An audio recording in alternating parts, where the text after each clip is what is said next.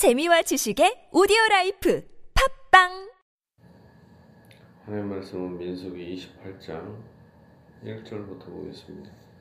1절, 2절 같이 읽습니다. 여호와께서 모세에게 말씀하여 이르시되 이스라엘 자손에게 명령하여 그들에게 이르라 내 헌물 내 음식인 화제물 내 향기로운 것은 너희가 그 정한 시기에 삼가 내게 바칠지니라 이제 하나님께서 예, 말씀하실 때 오늘 본문은 어, 번제물 날마다 바치는 번제물 이걸 상번제라고 합니다. 그다음에 안식일 초하루 6월절에 드리는 6월절과 77절에 드리는 예물에 대해서 28장에서 말하고 있습니다. 3절입니다. 또 그들에게 이르라 너희가 여호와께 드릴 화제는 이러하니 1년 되고 흠 없는 수량을 매일 두 마리로 두 마리씩 상번제로 드리되 이스라엘 백성들은 항상 1년 되고 흠 없는 수량을 매일 두 마리씩 항상 그래서 상번제 예, 각을 떠서 이렇게 하나님께 불태워서 드리는 제사가 번제입니다. 그렇게 드립니다. 어린 양 한 마리는 아침에 드리고 어린 양 한 마리는 해질 때 드릴 것이요 한 마리씩 아침 저녁으로 드립니다. 또 고운 가루 10분의 1 에바에 빻아낸 기름 4분의 1 흰을 섞어서 소재로 드릴 것이니 또한 이 기름을 또 어, 소재로 드립니다.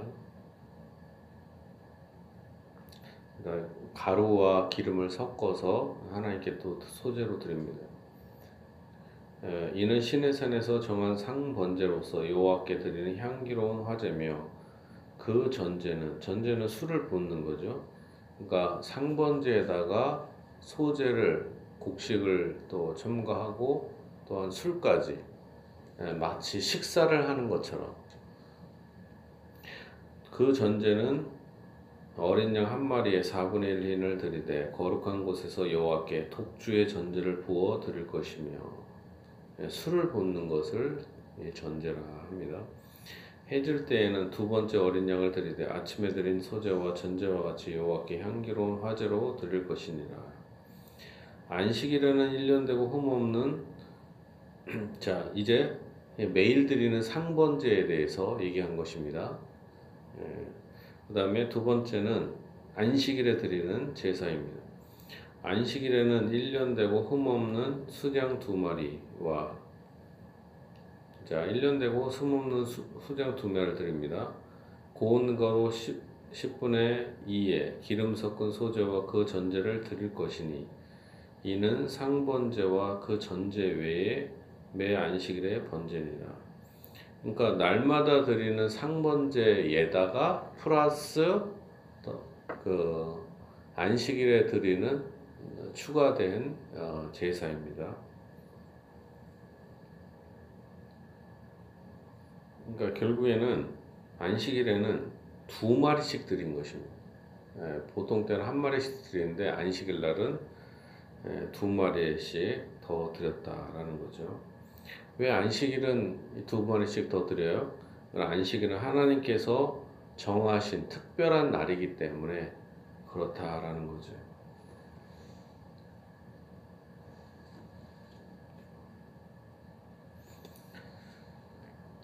자, 그 다음에 초하루입니다. 또 매 달마다 드리는 제사. 초하루에는 숫 송아지 한 두 마리와 수량 한 마리와 1년 되고 흠없는 수량 일곱 마리로 여호와께 번제를 드리되 이제 송아지도 드립니다.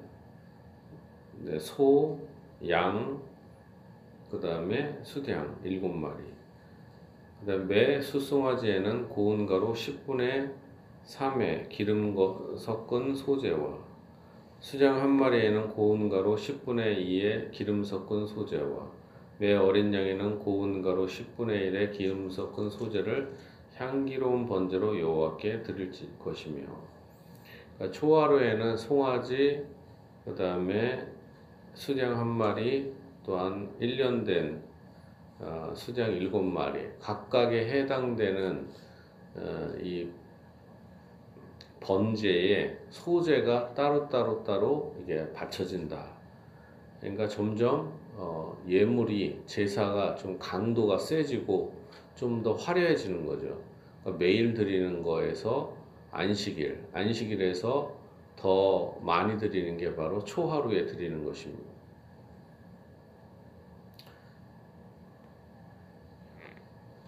자, 여기까지만 일단 본다면 예, 매일 드리는 제사, 그 다음에 안식일에 드리는 거, 그 다음에 월사, 아, 이 초하루에 드리는 제사가 있잖아요. 음, 자, 일단 상번제, 매일 드리는 제사를 먼저 본다면 어떤 거예요? 이 제사는 누구를 상징합니까? 바로 예수 그리스도를 상징하잖아요. 예수 그리스도는 바로 하나님 앞에 우리가 드리는 게 아니라 항상 하나님 앞에서 드려진 제사와 같이 이제 우리는 더 이상 이 제사를 드릴 필요가 없고 그 제사의 효력만 우리에게 미치는 것입니다. 우리가 상번제를 드리고 그 다음에 뭐 안식일 제사 드리고 초하루 제사를 드릴 필요가 있어요 없어요? 없습니다. 이렇게 드리면서 이 번제를 드리고 속죄제를 드리는 건 우리의 죄를 용서해 주시고 복 주세요 이렇게 해서 드리는 거잖아요. 그런데 이제는 뭐예요? 우리가 더 이상 드릴 필요가 없어요. 왜요? 예수님이 자기의 몸을 항상 번제처럼 항상 드려지고 있는 거예요. 드려졌죠. 그렇지만 드려진 것을 하나님은 계속적으로 그것을 현재 받고 있는 것처럼 그래서 그것을 효과 있게 그 은혜를 우리에게 주시는 것입니다. 어떨 때 우리가 은혜를 받아요? 믿음으로. 믿음으로 받는다. 그러니까 구약에는 상당히 힘들잖아요. 이런 걸 맨날 드려야 되고 꼼꼼하게 드려야 되고 흠없게 드려야 되고 그런데 이제 흠없는 어린 양이신 예수님께서 자기의 몸을 들이셨고 그의 이 제사의 효과가 우리에게 넘친다. 은혜를 주신다라는 것이죠. 자, 이제 6월절과 77절에 대해서 말합니다. 첫째 달 열, 어, 열넷째 날은 1월 14일이죠. 1월 14일은 여호와를 위하여 지키는 6월절이며 또 그달 열다섯째 날 1월 15일이죠. 1월 15일부터는 명절이니 이래 동안 무교병을 먹을 것이요. 1월 14일 날 6월절 지키고 15일부터 7일간 무교절 그러니까 누룩이 없는 빵을 먹는 거죠. 그 첫날에는 성회로 모일 것이요. 아무 일도 하지 말 것이며 수송아지 두 마리와 수량 한 마리와 일년된 수량 일곱 마리를 다 흠없는 곳으로 여호와께 화제를 드려 번제가 되게 할 것이며 그 소재로는 고운 가루에 기름을 섞어서 쓰되 수송아지 한 마리에는 10분의 3이요. 수량 한 마리에는 10분의 1을 드리고 어린 양 일곱 마리 일곱에는 어린 양 한 마리마다 10분의 1을 드릴 것이며 또 자 여기까지만 보면 아, 초하루에 드리는 제사와 거의 비슷하죠. 비슷합니다. 그 다음에 또 너희를 위하여 속죄하기 위하여 수염소 한 마리로 속죄제를 드리되 아침에 번제 곧 상번제 외에 그것들을 드릴 것이며 예, 수염소 한 마리를 더 드리는 게 좀 차이가 있습니다. 너희는 이 순서대로 이래 동안 매일 여호와께 향기로운 화제 음식을 드리되 상번제와 그 전제 외에 드릴 것이며 그러니까 상번제는 항상 아침 저녁으로 드리는 것은 절기와 상관없이 항상 드리는 것이다. 그리고 절기 때나 초하루 뭐 이런 안식일 때는 그거 외에 더 추가로 드린다라는 겁니다. 일곱째 날에는 성회로 모일 것이요 아무 일도 하지 말 것이니라. 첫째 날과 마지막 날에는 성회로 모인다. 자, 이게 바로 6월절입니다. 6월절을 지키는데 6월절은 무엇을 상징해요? 6월절은 애굽 땅에서 종노릇한 데서 해방되고 출애굽을 한 걸 기념하는 거잖아요. 특히 무엇을 열 가지 기적 중에서 가장 마지막 기적이었던 이 애굽의 장자를 비롯한 모든 짐승들을 다 죽이잖아요. 장자를. 그러나 장자를 죽이는데 그 장자 대신에 하나님께서는 이 어린 양의 피를 문설주라든가 그 외 뭐 기둥들이나 이런 데 바르면 하나님께서 그 피를 보고 넘어가게 하신다. 그러니까 죽음이 어, 이스라엘 백성에게 미치지 못하도록 그 피를 바를 때 그 피가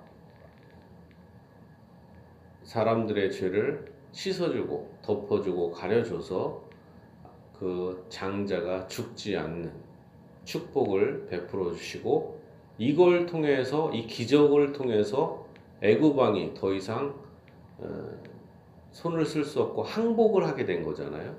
그래서 이 6월절에 어린 양의 피가 얼마나 막강한가. 그래서 행, 예, 출애굽을 하게 된 것입니다. 마찬가지로 이 6월절 어린 양과 같은 분이 누구예요? 바로 예수 그리스도. 예수 그리스도는 우리가 마귀와 죄의 종노릇했던 우리를 진짜 6월절 어린 양 같은 예수님의 피로 우리의 죄를 씻어주시고 덮어주시고 또 하나님의 의를 덧입혀 주시면서 또한 우리에게 성령을 주시면서 죄와 마귀의 종노릇한 데서 우리를 해방시키시고 우리에게 자유를 주셨다라는 것입니다. 그럼 우리는 6월절을 어떻게 지켜요? 어떻게? 예수님을 믿음으로 지키는 것입니다. 예수님을 믿기만 하면은 상번제를 드리는 것과 같고 예수님을 믿, 믿기만 하면 바로 안식일 날 드리는 제사와 같고 예수님을 믿기만 하면 초하루 제사와 같고 또한 아, 예수님을 믿기만 하면 6월절 어린 양을 이렇게 먹고 또한 무교절을 지키는 것 같은 그 효과를 우리에게 주십니다. 우리에게 주시, 축복을 주신다. 이 모든 것은 우리가 하는 게 아니라 오직 믿음으로 받는 것입니다. 신약 시대에서는 무엇을 함을 통해서 은혜 받는 게 아니라 오직 다 이루신 6월절 어린 양으로서 우리가 드리는 게 아니고 하나님이 예수님이 우리를 대표해서 드린 거예요. 이걸 아셔야 됩니다. 우리는 왜 뭐 하는 게 없다. 너무 값싼 은혜가 아니냐. 그게 아니라 예수님이 우리의 인간의 대표자로 오신 거예요. 우리의 대표자.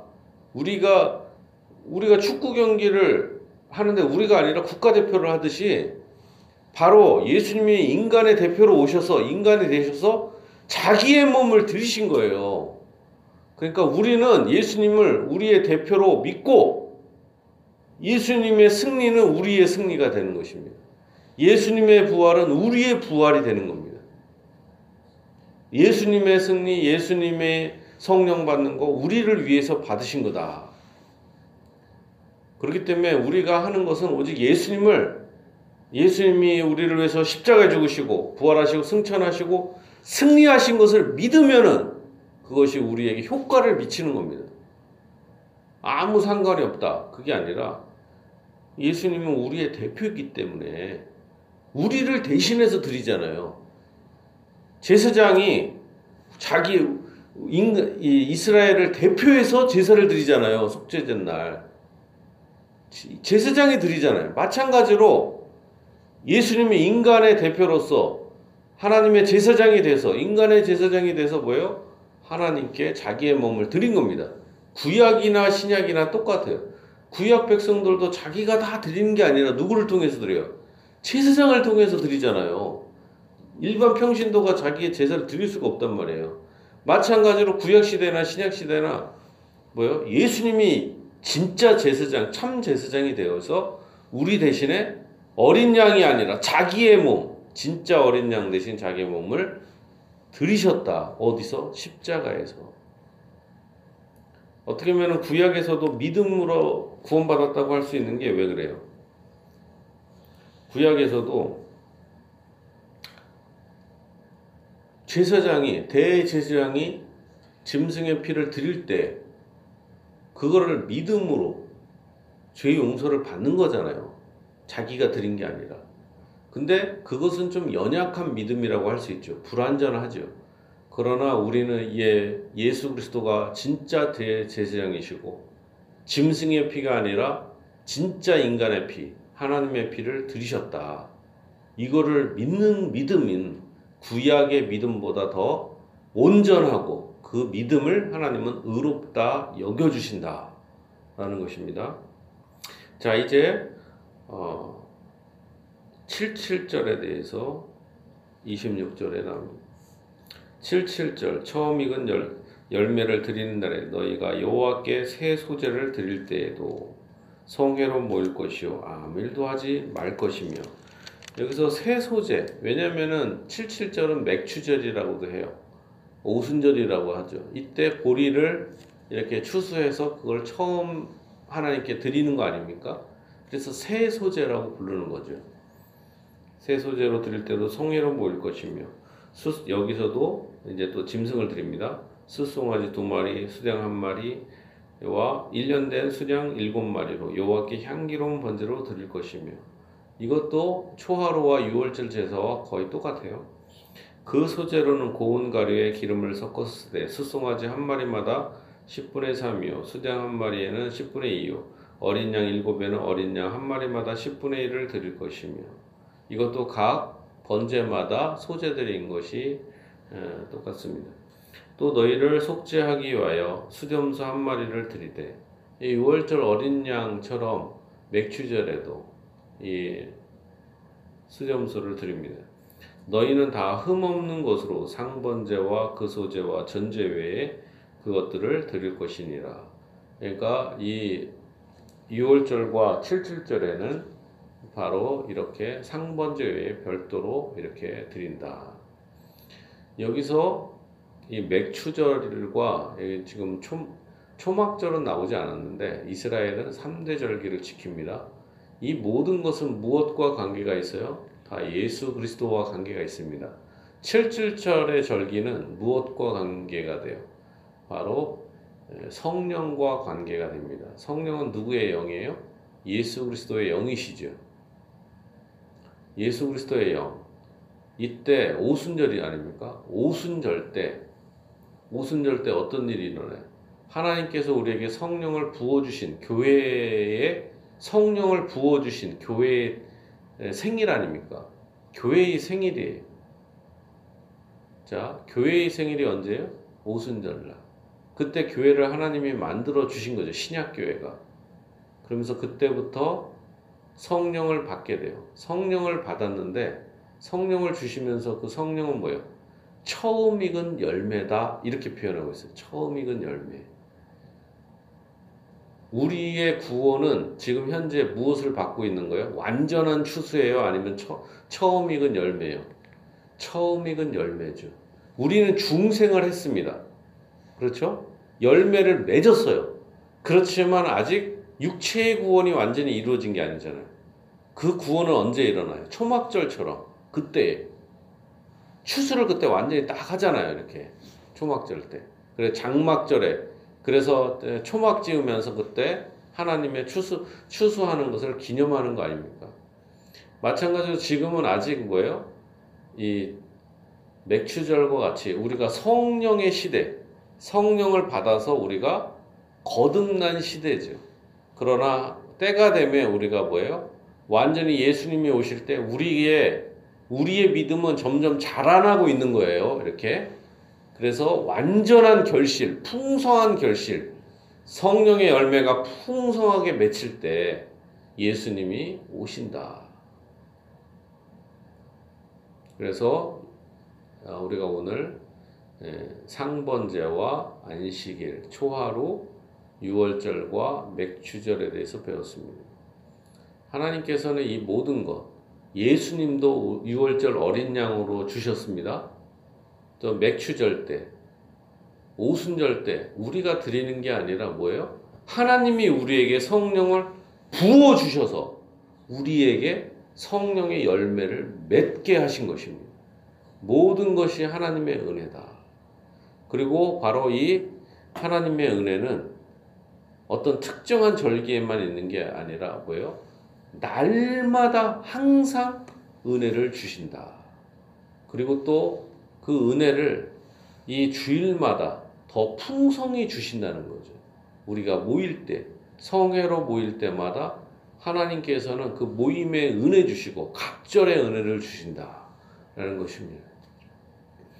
진실로 이 하나님의 은혜, 예수 그리스도의 은혜, 성령의 은혜가 여러분에게 넘치기를 예수님의 이름으로 축복합니다.